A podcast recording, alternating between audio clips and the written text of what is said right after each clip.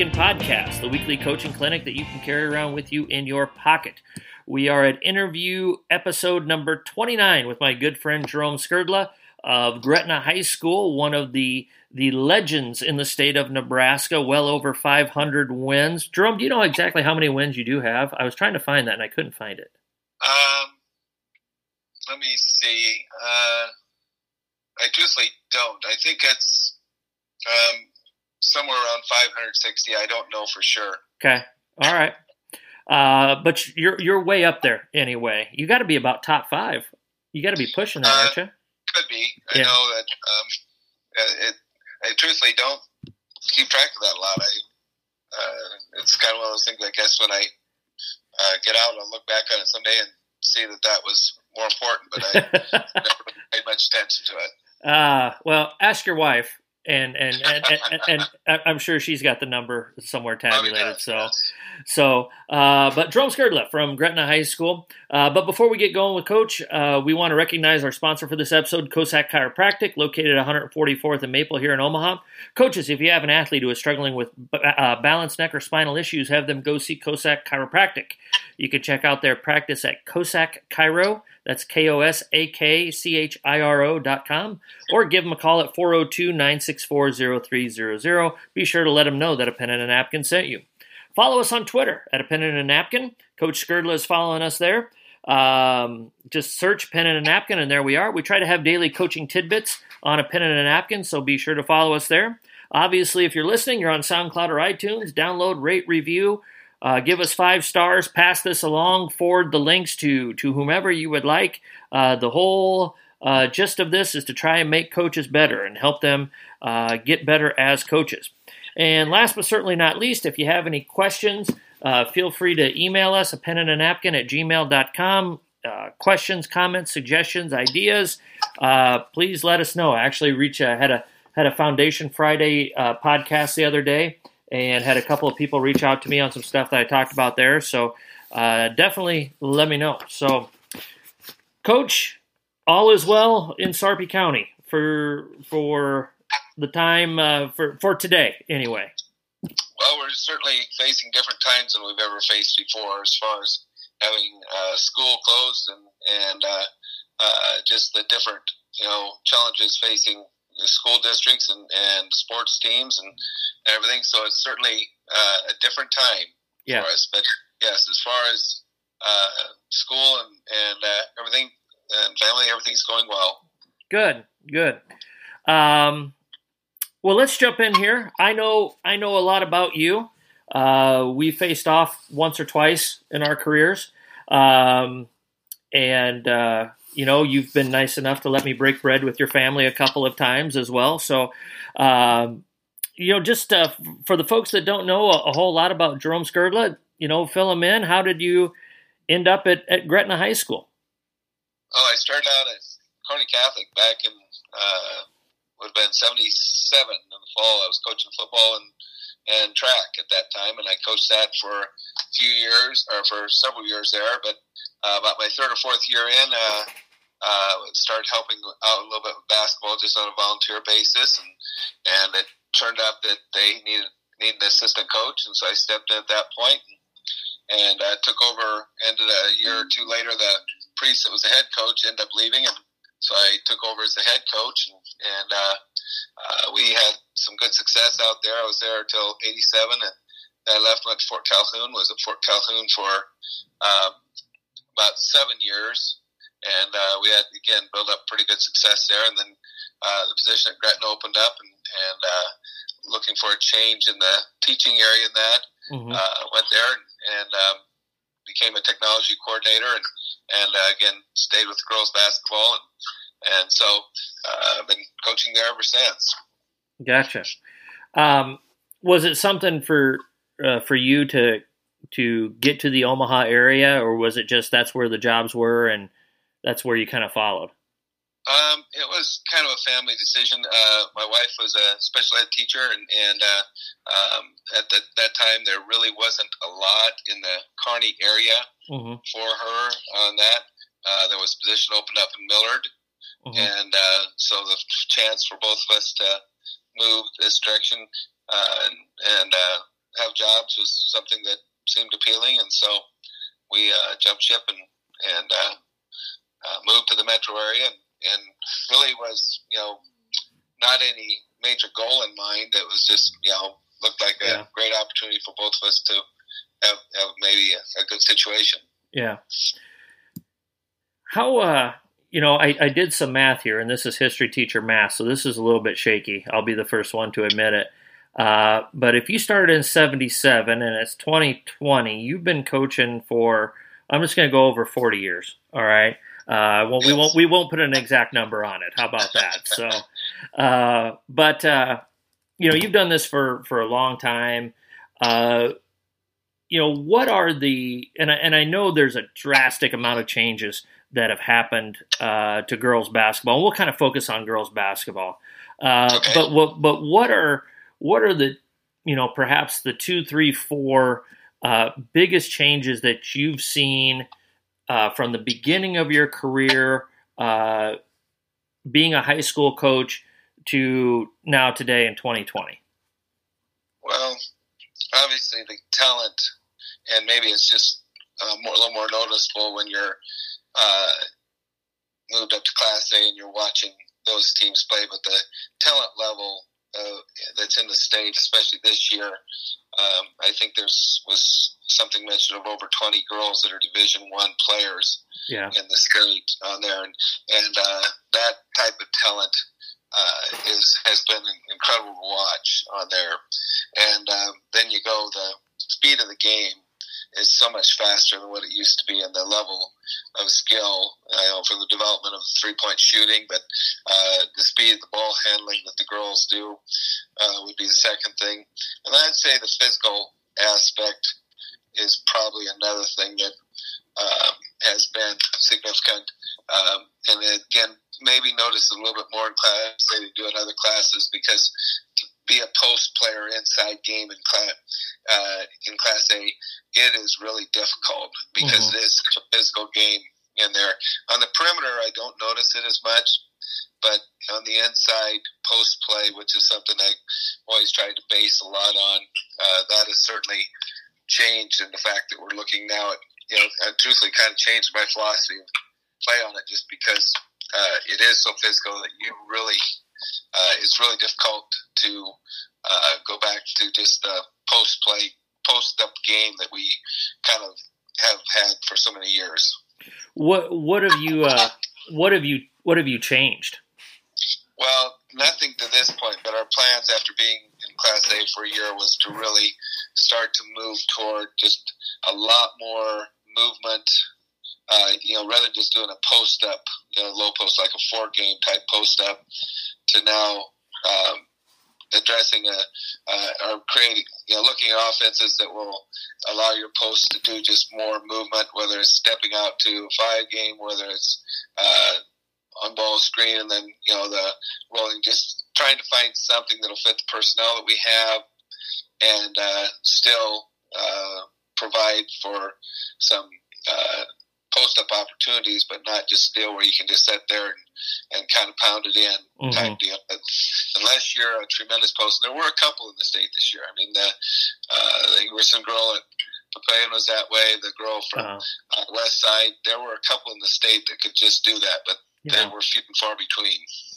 Yeah, Markowski. Um, you Markowski know, I mean, definitely one. Yeah, yeah, definitely a player, and uh, just rare talent like that.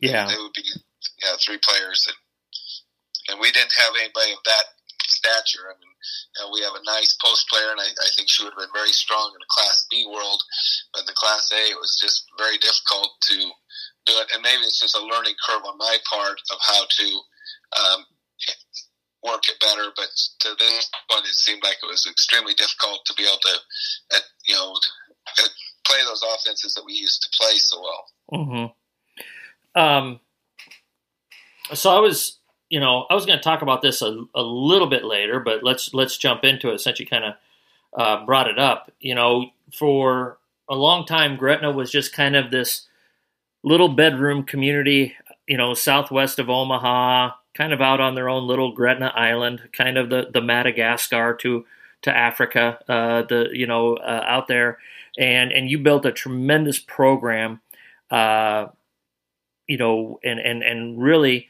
uh, especially for the last uh, ten to twelve years or so, just one of the dominant Class B powers, and and then too many people found out about your little island out there in, in Sarpy County, and and now you've gone from kind of this Class B power to one of the the smaller Class A's, and and the math is we've talked about this a couple of times. The math is is not going to change too much, even if you guys open up another high school. Both of the high schools would probably be Class A, isn't that? Probably. that's what that's what it looks like at this point. Yeah. And because uh, we will hit close to sixteen hundred uh, students in our high school next year. Wow. And at that point, you're still three years away from having another high school. I think the anticipated time if the bond issue passes next fall would be the year 2024.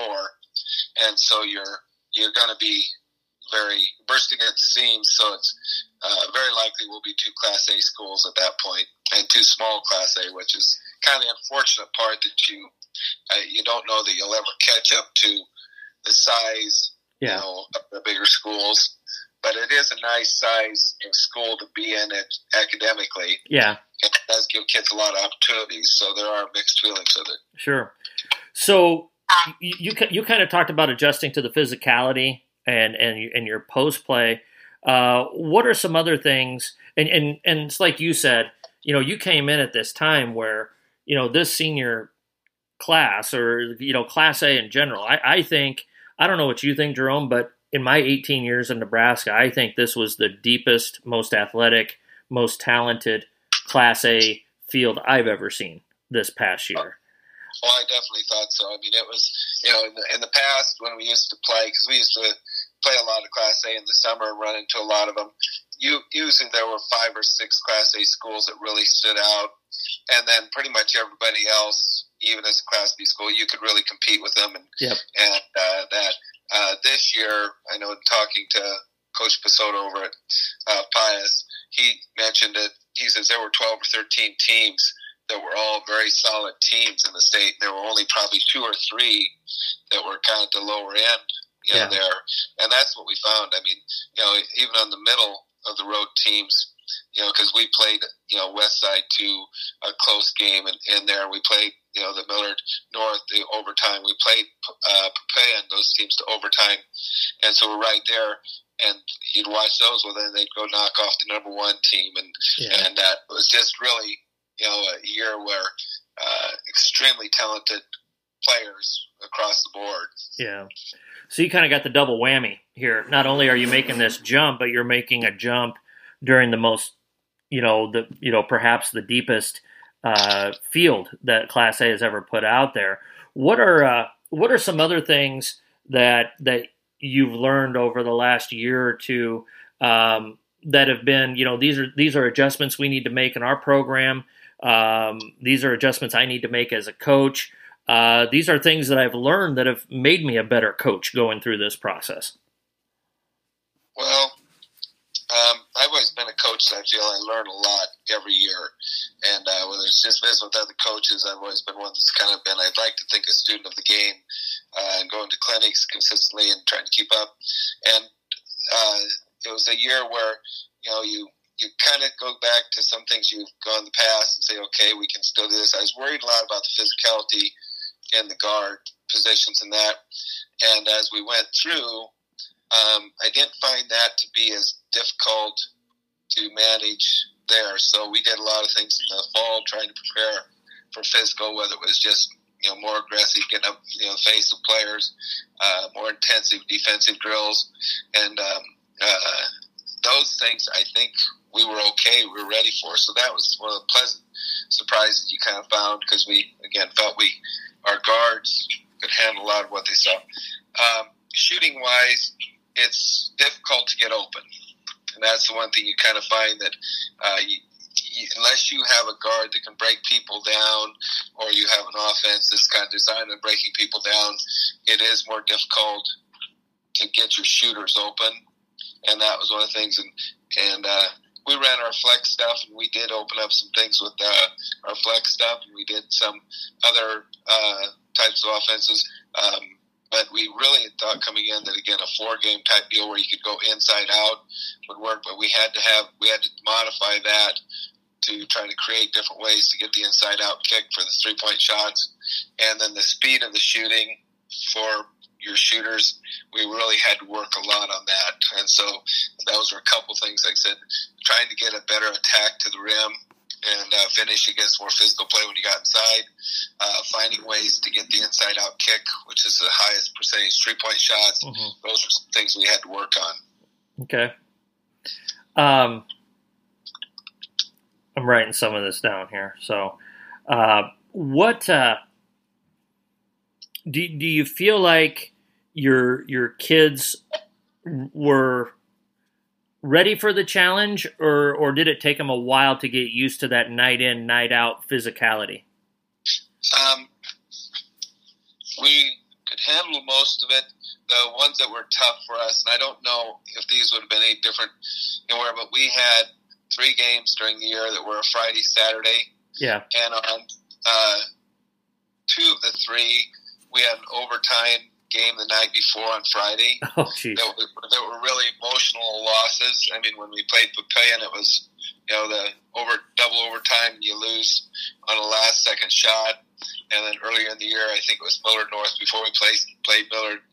Uh, or played Lincoln Northeast, and again you lose in an overtime type game. And I thought those were really very difficult to rebound from for the team. And those we lost games on the Saturday that I thought would have been winnable games on mm-hmm. there. So those are some things that again it changes to be ready. But I don't know that we'll ever be at that point because I think anytime you lose an emotional game, it's tough to come back the next day and be ready to you know pick it up and go, especially if it's a three or four o'clock in the afternoon type game. Yeah. But um, uh, we generally I was I was pleased. You know, again, in all the games we played, there were only probably two games where I thought we were outmatched to where we got beaten double figures. I mean, there was a couple that end up ten points when you followed at the end. Yeah. But we really, we really felt we were in every game. We just didn't have the ability to close out those games, and that's probably the thing when I look at it. I'm trying to figure out ways to do it. Uh, we tried specials. We tried uh, isolation plays. We tried, you know, just uh, holding the ball. I mean, multiple different things to try to be successful in those close games. And those were the things that we uh, struggled most with uh, throughout the year. And, and I, again, I don't quite have a grasp on why we were able to overcome that uh, mm-hmm. there. Uh, so that's something I think we'll learn as time goes on, and and just players be able to handle those close games. Because. I know when I look back in my history of games in Class B, you know, we might have six or seven, you know, two and three point games throughout the year. Most of your games you break open, you know, and of course we had good depth, and so we could break open games, but we'd end up 10, 12 points ahead. So you didn't have that pressure down the stretch there, and so you know, you it made it easier that mm-hmm. you didn't face so many close games. So this year, it seemed like every game was right down the wire, and I always kind of wonder when I watch some of the college programs, you see every night it's a two or three point game for me. You go, man, how do they handle that? And I guess I'm gonna have to learn. yeah, exactly. Do you uh, do you do you feel like this move is kind of, you know, recharged you a little bit? Like it's a it's a new challenge. Uh, you know, you, you you played.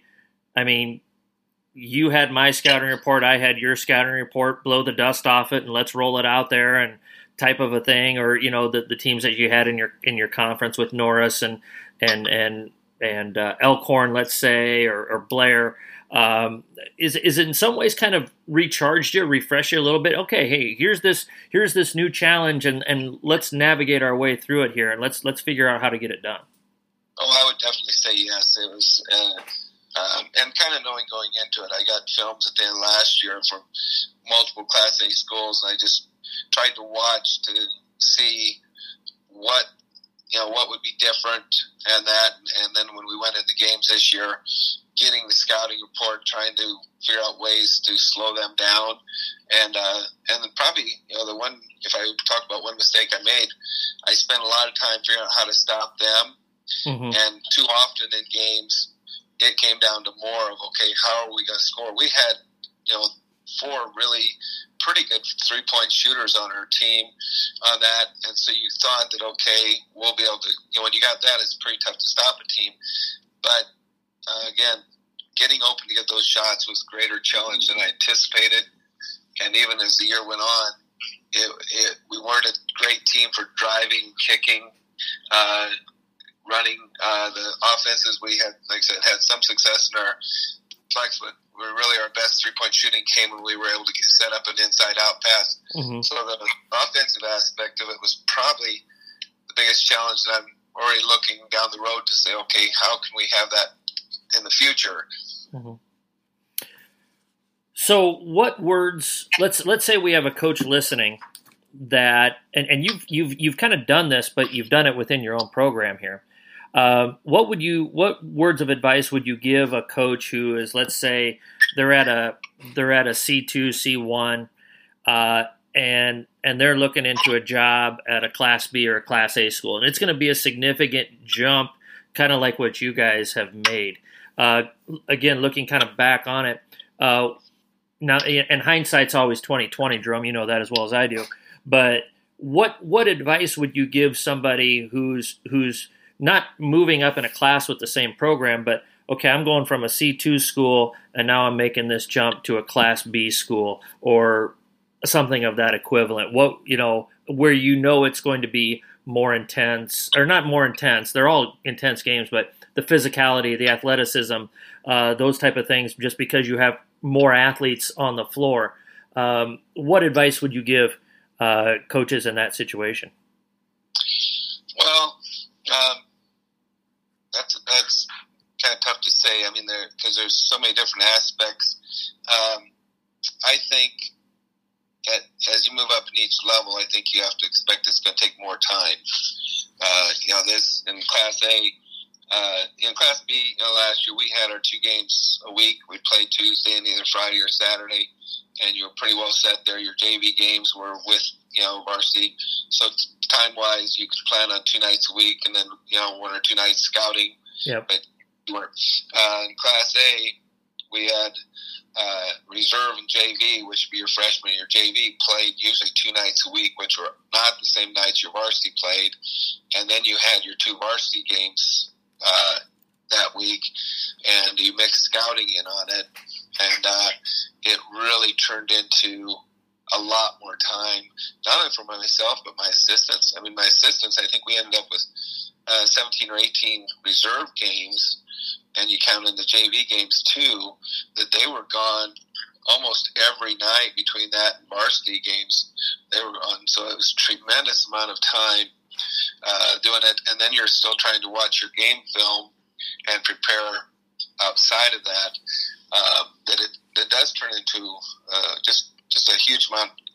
I, I think each level you go up, there's more time on it. Yeah.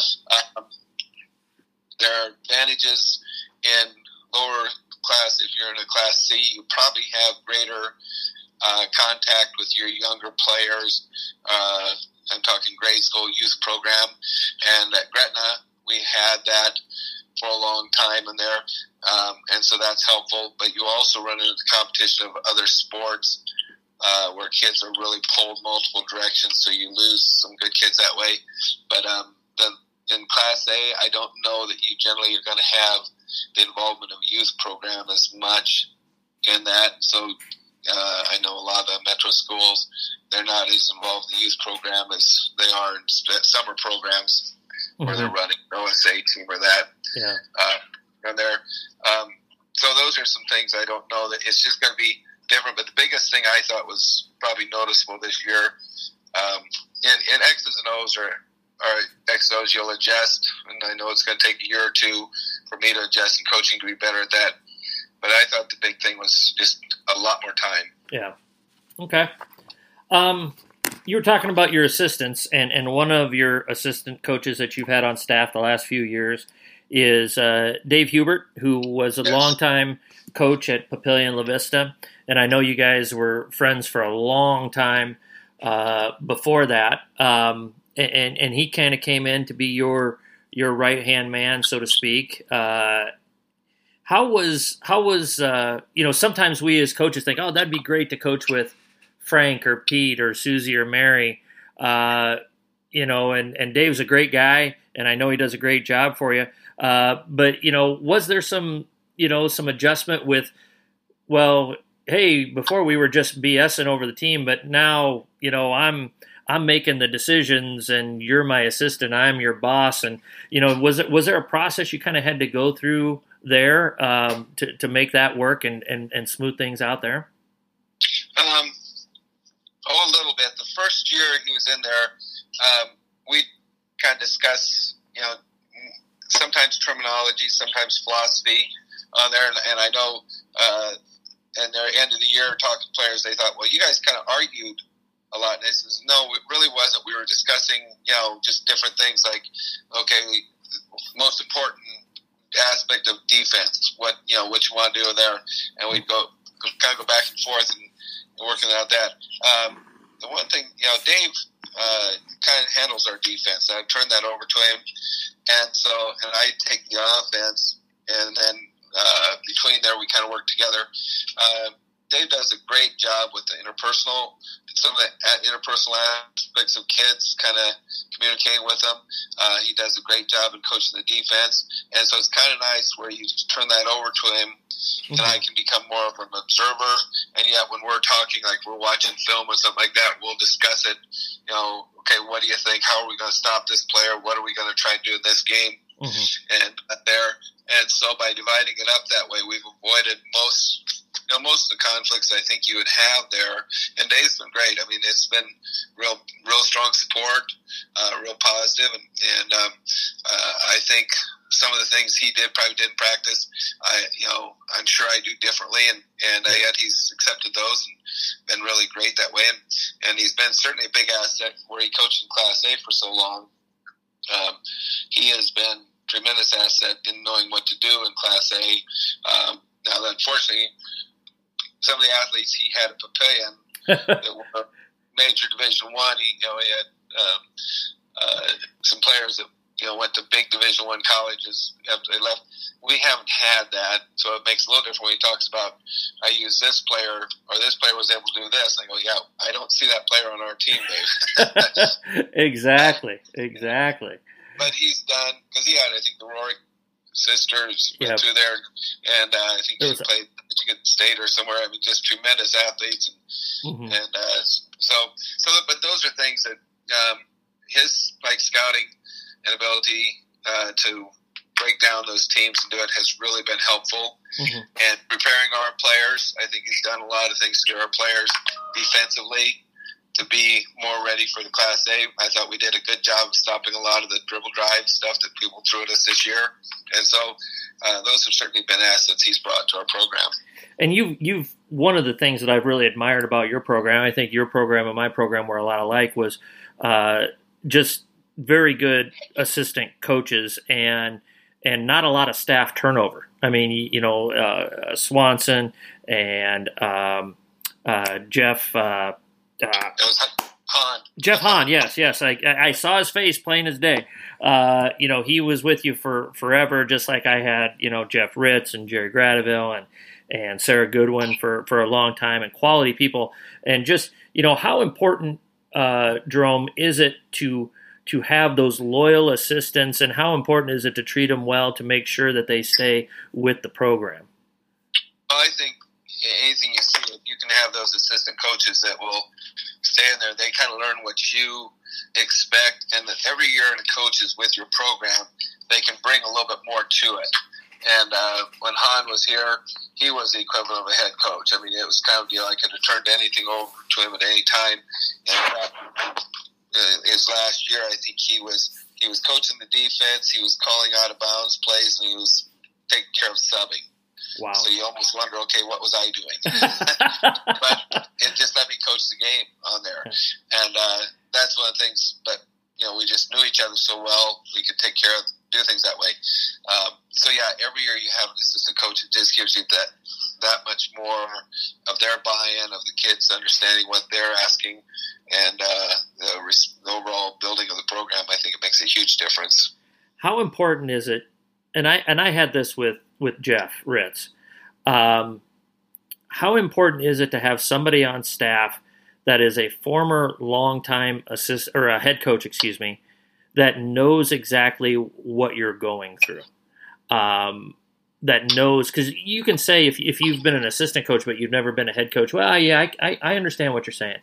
Uh, no, you you really don't. I mean, I know you're trying to say that, but you don't really know until you go through it. How how valuable has that been for you to have somebody like Dave who has been through the the ups and downs and the emotions of it and dealing with all the things behind the scenes and in in front of the scenes and so forth and so on. Uh, how has that benefited? You know, is that is that another way that he's benefited you and the program? Oh, I think so. I mean, it's one of those things where he loses as much sleep as I do in the close losses and that. Whereas sometimes, you know, a JV coach, they're done and you know, and they're kind of joking on the way bus ride back, whereas you're just mulling it over. And that um, that's one of the things that I think being a head coach, they kind of recognize that. Uh, the interpersonal ability where just communicate with kids, recognizing, you know, things that you have to address uh, ahead of time. He brings, they can bring that to the program or to the table there and help out. Um, there's just so many things that they see and, and their um, willingness to address or to take over any aspect of practice. You know, you can throw anything at them, say, okay, here's what we got, and they they have the experience of what they had to use in their previous program. Then you can have really, I think, in depth discussions about, you know, okay, what you do to stop this? Well, we did this and this to stop it. There, okay, what do we have to try to stop in our program or to try to address it? And so uh, I think that's good. And you know, some days, some days you can kind of listen. Well, they took this approach to it. I'll look over at what I did and say, yeah, I could have done that better. So, yep. Yep. very helpful. Yep. All right. Well, hey, we're going to pivot a little bit here, Jerome. Um, we're going to jump into our Don Meyer quote of the day. Uh, we do this about halfway ish through uh, the podcast. So, um, here is uh, the Don Meyer quote of the day. And as a small town guy, I know you'll appreciate this one here. If a farmer and his family can get up at 5:30 every morning to milk cows, surely we can get up at that time to practice basketball. There's a lot of truth to that, uh, there, and uh, um, you know, it's. Uh, I always thought one of the turning points I had at uh, Gretna was getting girls to come in this summer was difficult my first few years, and then uh, I don't know which I could go back and mark a year on it, but uh, one year I says, okay, we're going to change this. We're going to practice every morning.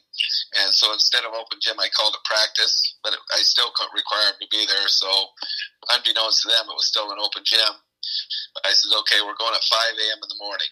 And the girls just, what? We can't go at 5. I says, hey, everybody's got to be there at 5 a.m. None of you have any conflicts. I know that for a fact. None of you have any conflicts. And they says, yeah, but we don't need to be there. Okay, what time do you need to be there?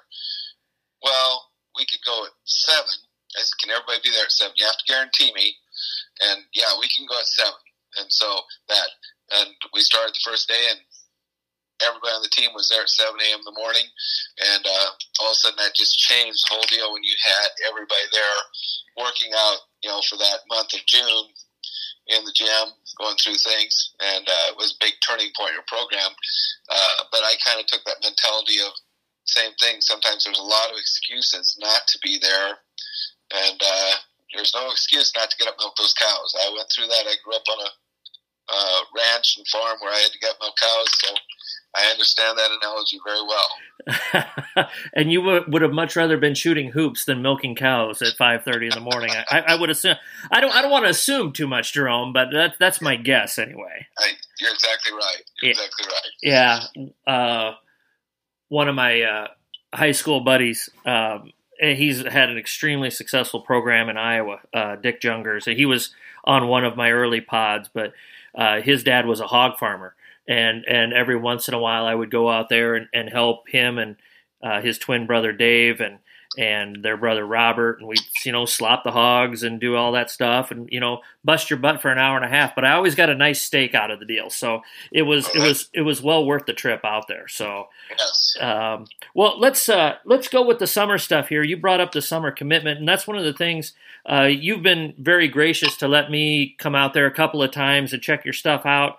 Um, you know, and and I think one of the big keys to your success has been your summer program and the way you get kids in the gym. And and you know along with that i want to talk about all the shooting that you guys do because it, it seems like every year you just have a lot of kids that can really shoot the basketball. So uh, so don't but don't jump into the shooting yet. I want to talk about just the overall plan first and then we'll get into the shooting. But uh, how do you guys lay out your summer um, you know how are you know I, I saw some things on your walls uh, about you know signups and contests and things like that that you run during your open gyms and things like that. So for for our listeners, just how how do you get that high level of participation going? Um, you know, within your program. Well, it's one of those things that it's an expectation. It's not just an expectation from me. It's an expectation of the players uh, for each other. And as and truthfully, I think that has as much to do with it as anything is, you know, a coach can put a lot out there and really try to push, but when you have players who set that expectation for each other, then I, I think that really sets the tempo for it. And we've been fortunate that we've had players who feel it's important and they're willing to put in time. So when young players come in, they see that and they just think that's the way to be. And we tie it to our morning weightlifting, so you get the weightlifting done, you get the time, uh, gym time done, and you're uh, spend time then you know after, outside that. Um, and then I've always had a you know philosophy that I, I tell them is a lot of times the players have club coaches in in the soccer volleyball. Those club coaches you you have to show up for the club practices you go through and they make them better. Well, in basketball, especially at Gretna, we haven't had tremendous club participation. We've had some, mm-hmm. and it's gotten a little bit more. But I always told them, I says, we don't have a club that's going to make you better. So you have to be willing to work at it. And I said, I feel that that's probably a more important um, uh, more important to you, in my mind, if you learn to work hard on your own when nobody's watching you, you're going to be more successful when you leave our program and go to college, regardless whether it's with basketball or not. You've developed that work ethic where you've pushed yourself. And so I preach that a lot of understanding that, you know, it's, you know, you've heard it before, it's what you do when nobody's watching yep. that makes you successful. And so that's one of the things that we try to get in there. But then after down the weightlifting, I go take care of my technology stuff. And a lot of times, you know, we'll have girls that'll stay and shoot for an hour or in some cases two or three hours uh, in the gym, just working getting better when, again, nobody's watching. And uh, that's, I think, the biggest key to the success of those athletes is they had that desire to get better explain to our listeners your uh, your summer four on four league and kind of the impetus for that and and what it does for for kids. I loved bringing my feeder teams over there in the summer. I thought it was a great idea. Um, you know, just kind of you know if somebody wants to develop a summer program or or a summer league like that for themselves, you know. You know, just a, a, a semi brief explanation, but go into enough detail that so that folks understand uh, what what all goes into it. Okay. Um, yeah, uh, I started this probably going on ten years ago uh, for grades four through nine. Uh, because it seemed like the high school kids we were doing enough with them. I didn't feel like I needed to include them in this uh, deal. But fourth grade through ninth grade, and uh, you come in and, and play a 30 minute game. It's two uh, 12 minute halves, uh, and it's just four on four. Uh, you have four to six players on each team. And at first, they look at it and say, okay, it's only half hour, we want more. But when they come in the summer and they get done fast paced, up and down, uh, facing the basket, you know, because you really don't have a post play in this type of deal. So it's four out type deal, attacking the basket. And uh, it's just, again, very fast paced, up and down the court. Everybody handles the ball. It really leads into a lot of today's style of ball mm-hmm. that uh, your players see. And uh, so we uh, come in, and, and sometimes teams will play one game a day. Once in a while, they'll have a double header where they play, and uh, it's it's again been very popular to where we'll get a hundred plus teams coming in there on a Friday and uh, playing, and it's kind of nice because Friday because it kind of misses out a lot of the weekend competitions of softball and, and uh, soccer tournaments that they would be facing, and and so that works out well. And um, like I said, I think it's been something that's certainly helped as far as players, been exciting, and parents like it because you come in in 30 minutes, you're done, you're head, you're back out there, so it doesn't take the whole day yeah. on there, and uh, so it's it's been a good program, and, and uh, like I said, one that I think kids have really enjoyed. Um, I actually got it from the Norfolk Community College. They used to run it up there, and we used to go up there summer camp. And he always told me how you know, how great it was. And, and uh, the surprising thing, I talked a little bit about the offense, but one of the surprising things about it is you'll see a team go out and play the first time, and they're giving up layup after layup because they just don't understand how to rotate, do those things. And by the time they've played two or three games, all of a sudden defensively, without really any coaching, they're rotating. They're you know, it's really a shell drill type game defensively, and so it's mm-hmm. one of the best things I think we've found to really develop good shell drill or defensive techniques because if they don't help each other out, you know, teams get layups on them all the time. And so that's one of the areas I've told parents I've been most pleased about is it really does teach them a lot about defense without ever preaching it on there. And so, yeah. Um, I I think I'm going to go the opposite direction. I think the the best benefit of it um, is the kids have to play without plays. Um, you know, they they have to play without plays.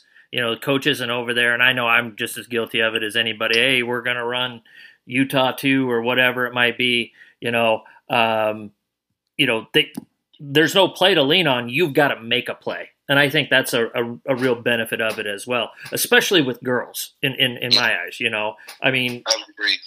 you know, I like that. Um, it, you know, a couple of times I went over there and I'd, I'd have my feeder teams and I'd be coaching against someone and they'd be hollering out, you know, Kansas, Duke, you know, Flipper, Niner. And I'm like, you got plays for four on four league? Are you, are, are you crazy, dude? You know? and uh, but I thought that I, I really liked that part of it is that the kids had to make plays instead of the coach calling plays, and I think that was a huge benefit of it as well. Don't you think? I agree definitely because yeah, it's it's one of those things where a lot of teams don't even have a coach there, and so their kids are just learning to play basketball like they used to do in the driveways. Now they're doing it where they're they're just out there playing and they're finding ways. They're working together, finding ways to make each other better and be successful. And, and so, yeah, they, it's nice when you go through that. And in that five weeks we run it, you see so much improvement from teams uh, getting better you know, throughout the time. So that's always nice to see as a coach. Yep. So let's jump into the shooting stuff here. Um, one thing that was always difficult to, to for me when I was playing against your teams is having to get out on shooters. It just felt like you know we spent so much time, you know, the couple of days getting ready before we played you guys, you know, rotating on shooters and making sure we were trying to get kids to go off the bounce and, and try to but it was difficult, you know, it's it's it's pretty easy to guard a team when they only have one shooter. But it seemed like every year you guys had three or four kids that could really shoot it in your starting lineup, and then you'd bring in a couple of kids off the bench that could really shoot it. You know, what are you know other than the obvious, the kids are putting in the time, but what are some some drills that you guys have ran to really help your shooters become better shooters? Well, I've always been kind of an offensive minded coach in that sense. That um, the first thing I do is I give really give every player the opportunity to shoot the ball in the game. I've always try to tell them is, you know, I'm not going to say, okay, your role is to be a defender or a passer. But especially girls, I've never felt I need to because they figure that out pretty quick themselves. But you're coming in, the expectation is you will be able to score. because basketball is a lot more fun when you can be a scorer on that. So that's one of the things we've kind of had as a philosophy. And I remember when I came into Gretna right at the beginning, that was one of the first things that I changed because they kind of had specific roles of who was the rebound, who was going to do the scoring.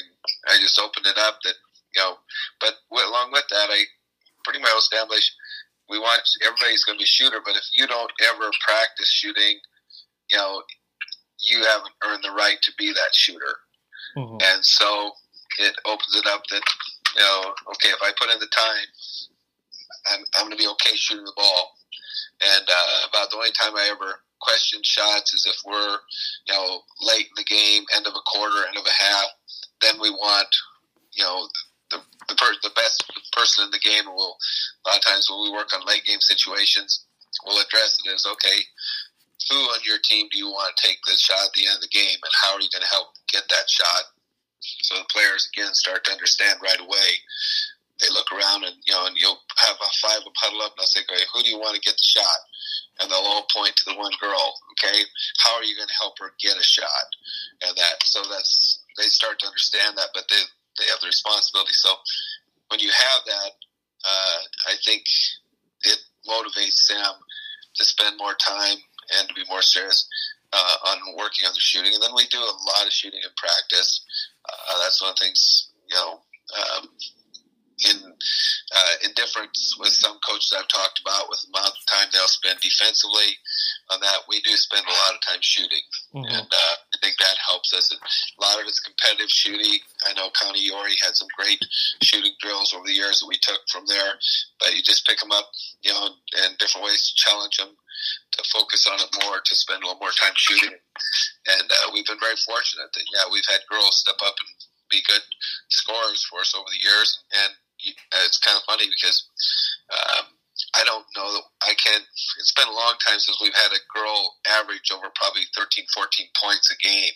Mm-hmm. But we usually have four or five girls that are somewhere between seven to 11 points per game, somewhere in there. And that's what you're talking about. That then creates a challenge for a team to stop you when you can have multiple players that they have to respect except for Maddie Meadows or you know Mary Janovich when she plays against Scott. You know, then they go off for twenty and twenty five and stuff. So it's okay. I'm well, not. I, we do give that up. If you're playing against Scott, it's okay to go off for more. oh yeah, thank you. I appreciate that. I appreciate that very much. So, um, what are what are a couple of your uh, favorite shooting drills? What you know, what what's two drills that if you walk into a Gretna practice, you've got a good chance of seeing that day in practice?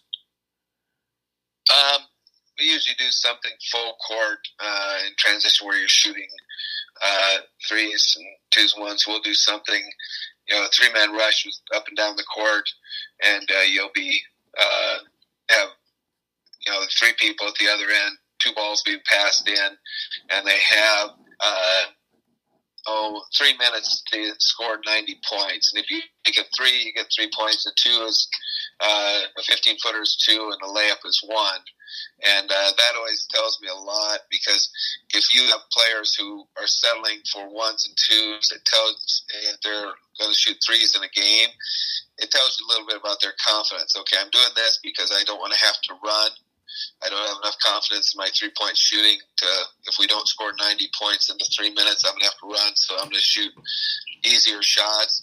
Whereas you get the players who have confidence, they're coming down and pulling up for the three and knocking them down on a consistent basis. So that's a drill I like. Um, we'll have uh, drills where you, I love shooting with a partner. And uh, one we did just at the end of this year with players, and it's again one of the things they do on their own. But you have a partner, and uh, you set the clock for 10 minutes or whatever, and this would be after practice over, but you and your partner shoot, and you see, okay, how long is it going to take us to get uh, 50 threes or 100 threes in there? And it just get, I don't set the number for them, uh, you know, that, uh, but you can tell, you know, some players, okay, we're going to shoot 25 threes. Well, we had some of the end of the year, in basically four minutes, they'd make 25 threes between the two of them, and they'd be done. Mm-hmm. But you also had those that we're going to do a hundred. Well, now you know again that dedication that's going to take to do a hundred means more, and so they're a lot more serious about it and tells a little bit more about their commitment to being a good shooter. And uh, um, for, you know, and that probably takes them 15, 20 minutes at the end of practice to get that hundred in there. Uh, but again, it tells you a lot about them. So those are a couple drills I really like. That just um, you know, I think we, we as a coach can get a lot out of the players can also get a lot out of. It sounds like to me that by by doing things in that way, you you are able to evaluate a lot about the mindset of your shooters without having to say a whole lot. I would definitely agree. You know, it it shows you, and you know that you've had players who spend a lot of time shooting outside of practice, and it just tells you it's important to them. It's something they want to be good at, and you'll have other players who you know practice over and uh, 30 seconds later they're out the door. And yet when the game comes around they want to be a person shooting. Well it doesn't always work that way. Now we've had a few that could do that but it's pretty rare. Yeah. The ones that have been shooters for us over the years have been ones that you know practice is over and they grab the ball and they go shoot for another 15 minutes whether it's working on free throws working on three point shots on that and probably the only thing i really do emphasize in the whole thing is you know, you shooting is good, but having a partner shooting with you is even better. And uh, so that way they're just, you know, always bringing another player along with them. Yeah, exactly. Um, three more things I want to talk about with you. All right. Uh. Let's uh, let's transition from offense to kind of something between offense and defense. One of the things uh, that that I always thought about your kids, and I think you thought the same uh, about a lot of my kids. You know, um, toughness. That that you you you got some tough kids. You know, um, you know, is there a way to teach toughness? Are there some things that you do within your program to teach, you know, mental and physical toughness to to get them uh, to to accept the challenge of of playing Gretna basketball, that type of thing? um, I, I, just you know that's one of the things I always respect when I watched your teams and still watch them is you you usually have some pretty tough kids within your system, and so how do you develop that within your program? I think our whole practice is kind of built around intensity and toughness. You know, we start off and we'll you know come out we'll do some uh, full court type of uh, transition or some stations to start that get them moving for 10, 15 minutes, and then we do a full court uh, running type passing type drill that runs another 10 minutes, and then you'll do a, uh, a fast break drill that's another 10 minutes on there, and then you'll do maybe uh, one other drill that might be a progressive type press type drill, and uh, about 30, 40 minutes of just running really hard and shooting a lot in there and, and that and um, it's hard. And uh, to start off practice with that hard approach, I think really uh, starts to make them mentally tough. And when you can push through that, uh, you're not only conditioned, but you're, you know, you, you've heard a little bit and you've, you know, been challenged by your other teammates. I think that's that's the only thing we do. I don't think I have any magic uh, ideas or deals as far as making players tougher. Um, I do know that when it's important, there's more fight in them on that to them. That's again something that helps a lot. But I think a lot of it is just um, the you set that tone in practice uh, to be aggressive, to get after it, and do that. And I think that carries over to how you play in games. Well, I think you hit the nail on the head, though. It's hard. You know, yes. basketball is a hard sport to play. And if you are doing it correctly, it's not going to be easy. It's actually going to be pretty doggone difficult. And I think you establish that in practice so that you are ready to be tougher than the other guy during games. You know, um, that that's that's kind of what I'm hearing. You know, from yeah. you. You know, I would agree. Okay. Um, how about teaching the run and jump? You know, when you know you decided to make that switch to really extending that pressure out uh, about the time I became the head coach. Um, and, and I, you, you had better athletes uh, at that point than you had had in the three or four years before then. Um, but what uh, what was the impetus with that? You know, obviously you thought it was something that was going to work, but uh, how did you implement that? How did you establish that aggressive pressure, full court defensive style, and teaching that run and jump, which I think is I think it's the best press you can run, but it's also the most difficult one to teach. Yeah, it's tough because it requires so much confidence in your teammates to cover for you, and and uh, we had at that point some athletes coming through. I, I've changed the presses depending on the athletes that we have coming through. When we had taller athletes, we did a little bit more half court trap because you you didn't have as much far to recover to do it and that. But when we had the faster athletes there, then doing the full court run and jump was much more effective. And we had the depth to do it to where we could run, you know, for, I could run 9, 10, 11 players in there. And that was one of the things I always liked to do in a game was play more players. And so it really fit what I wanted to do in there. Um, we started off, you know, pretty simple with a basically uh, two on uh, two on two type deal, uh, where you you know just get the ball in, and you know pretty basic philosophies. I did some with you know between Gene Steinmeier back then and oh. now Drew Olson over at um, Concordia, and I really like what Drew's done over there with his.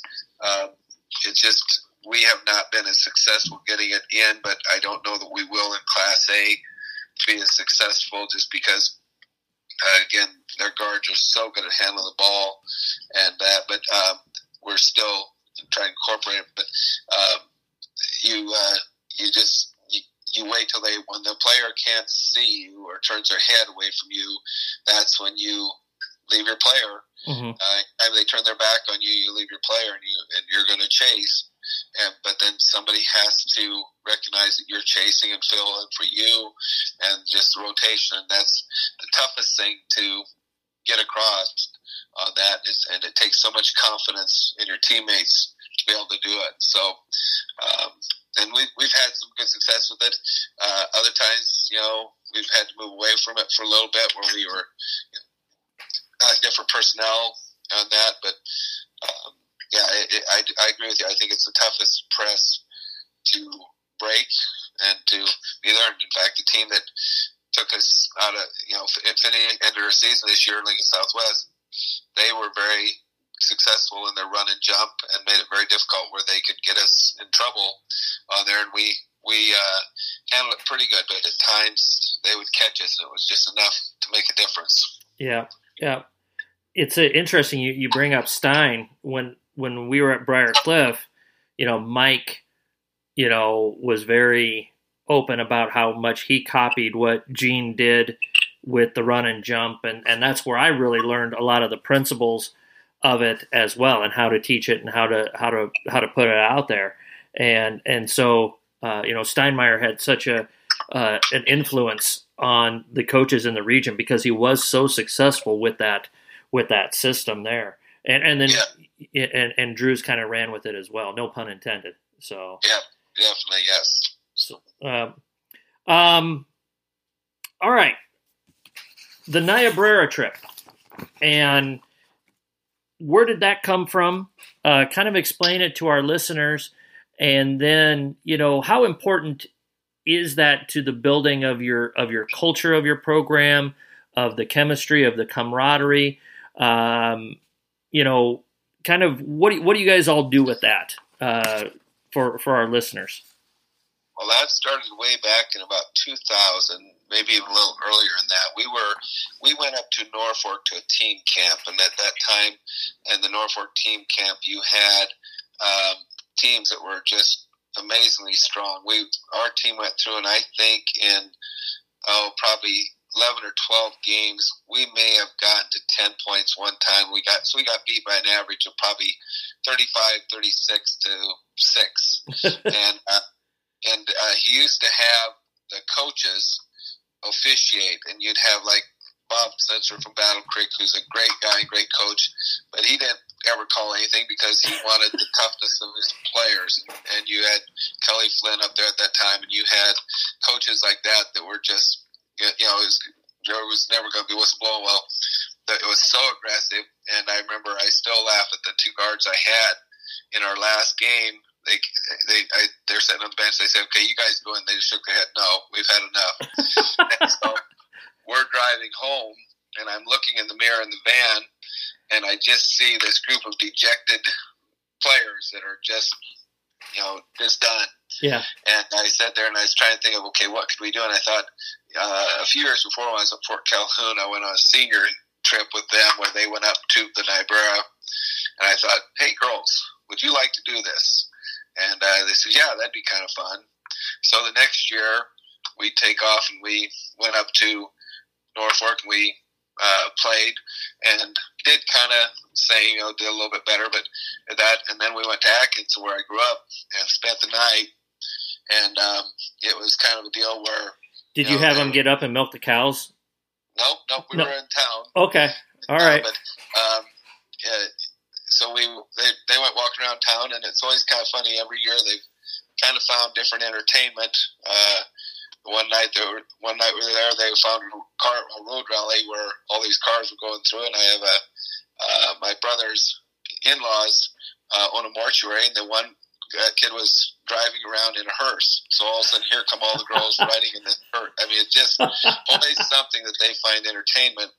But uh, so it, after that first year, all of a sudden, instead of just ten girls that wanted to go, we had 15 girls that wanted to go, and then it was 20, and it just grew to where now they're asking me when basketball gets over, they want that date blocked so they know they go up, and then we used to tube or canoe on the Niobrara. Now, you know, they should pay for suntan lifts because they just go up there and they put on the tubes or get on the tubes. They'll hook five or six of them together, and they just have a great time. I mean, they'll be they entertain themselves and they float down the river, and uh, we get out, and we've been fortunate. I think in all those years, which would be going on 20 years, I think we've had one year where we got rained out, where it was cold. Mm-hmm. So it's always been a fun deal.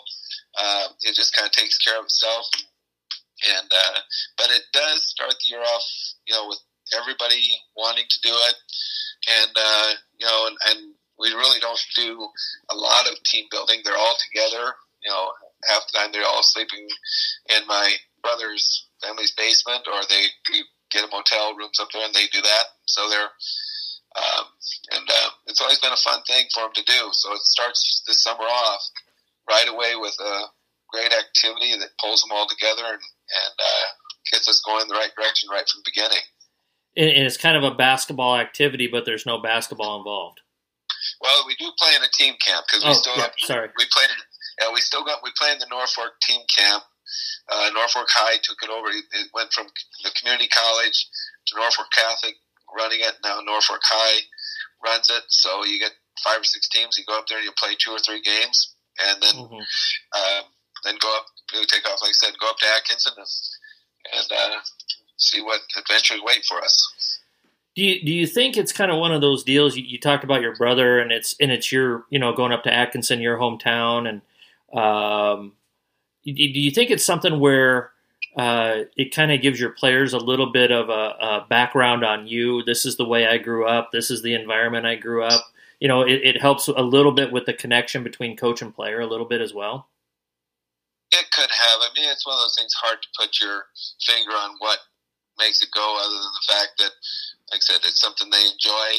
Uh, you know, and, and it, the thing I like about it is very few kids from here, when I took them up the first time, they'd never seen that beautiful part of the country. Yeah. When you get up around Valentine, Niobrara, and you see, you go drive, you say, wow, this, this is Nebraska. And uh, so that's one of the things I think is is kind of fun to see that and do it. Um, what the attraction is for the players, again, I, I don't think I could put a you know finger on what that is. It just has been something that's been you know very popular and worked well for us over the years. Well, I'm still waiting on my invitation, and I promise I won't wear a speedo. So I wasn't going to bring that up.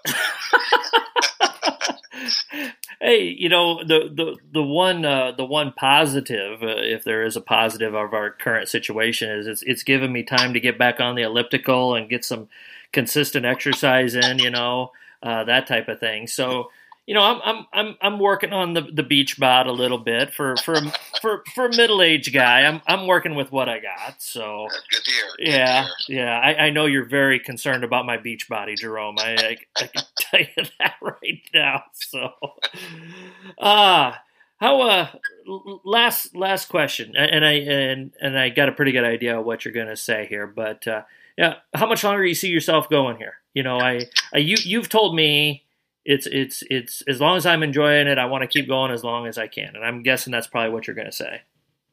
Well, yeah, it's kind of a year to year type deal. I, um, I, you know, I, I love working outside. We live on a small acreage, and I love working outside in the spring and summer and fall. Uh, during the winter, uh, I don't know what I would do. I think I'd be a little stir crazy to be not be able to be outside doing something or you know doing something active. Yeah, And so uh, I'm in no rush to get out. Um, it may be a deal where, um, you know, may decide another year that I've had enough hmm or that, or I, I truthfully think I can keep coaching for a long time on that. But I know, you know, my wife's retired and, and she would like to do some things where we travel a little bit more. And, um, and so that's kind of one of the things that, you know, we have a goal or we'd like to be able to do. So that kind of leads into it a little bit. So I, I'll just see. Who knows where this world is headed right now? And, and uh, but it's something I certainly have kind of played with the idea that um, I know my time is probably you know growing shorter rather than getting longer. So, um, I, uh, but Mm. I'm enjoying it right now, and it's certainly been a great experience being around the young kids. I just see that you know you get so much energy from them, so much uh, that when I see them work, that about improvement Mm-hmm. and those things, you really enjoy it. And so that's one of the things that I I, I don't know where I'd replace that. Yeah. Well, I think you should stay in it as long as you feel comfortable with it. You know, you you're you're a great ambassador to the game. You're uh, a, classy guy. We had so many uh, head-to-head battles, and and you got me a few times. I got you a few times. And uh, but I, you know, I think we all we, we both knew that we were going to get the the most out of one another, and it was it was going to be a tough, hard fought game, um, no matter what our records were, and and and you know, it's kind of like with with with you and with with Kelly, you know, we we'd get really intense with each other for about 90 minutes and then we'd be able to walk away from it and, and 20 minutes after the game we'd be able to start bsing and just kind of hanging out regardless of, of who won or who lost. And so I, I always respected that about you and i think you've just done a hell of a job my friend. And and you keep climbing up that that uh, winners list there. Uh, you know ken cook needs a little bit of uh, i know cook i know cookie's on top um, Yes. Although uh, John Larson may pass, may have passed him this year. oh okay It He- close, and I know. I think John may have got him this year. I think it, it's awful close anyway. And John's going to stick with another year, and they've got some stuff down. So John's going to be the person who's probably going to take over on that. And, uh, and there's still some other coaches in there, but you know, it, it's one of those things I just never worried about because there were coaches um, that have done, you know, been so successful. That you know, just uh, that wasn't the reason I got into it. Was Sure. to you know set deals. I, uh, I would rather have you know teams do well than worry about what my record would be there. So Yeah. Oh, I know, and that's why, and that's why you have the numbers that you have. You you end up with those numbers when you don't worry about those numbers, and and that's the that's that's a big reason for your success. I firmly believe that. So, Jerome Skrdla from from Gretna High School. Jerome, thanks so much for for coming on the pod here tonight. I, I appreciate your time. I know you're you're busy with uh, with everything that's going on at the school there, so I'm truly truly grateful for for you taking the time out to talk to me here this evening. So. Um, if you hold on to the phone here just a second, I got to wrap up a couple things, and we'll we'll roll from there. So, okay, sounds good, Marty. um, we want to thank again Cossack Chiropractic for uh, sponsoring the pod. Uh, again, if you're in need of, of services here in Omaha, don't hesitate to call Dr. Kevin or Dr. Heidi, 402 964 0300. Follow us on Twitter, a pen and a napkin. Um, download, rate, and review the pod. Obviously, like I said, if you're listening on, on SoundCloud or iTunes, um, you're you know push this out, and of course, email us questions, comments, suggestions, ideas. Uh, a pen and a napkin at gmail.com. Coaches, not only do I want you to hone your craft one day at a time, but I do want you to stay safe. Uh, let's do things the right way. Let's let's try to move on during our, our current situation as quickly as we can. Let's get through our new normal so we can get back to our old normal as soon as we can. But although we want that, we still want you to hone your craft one day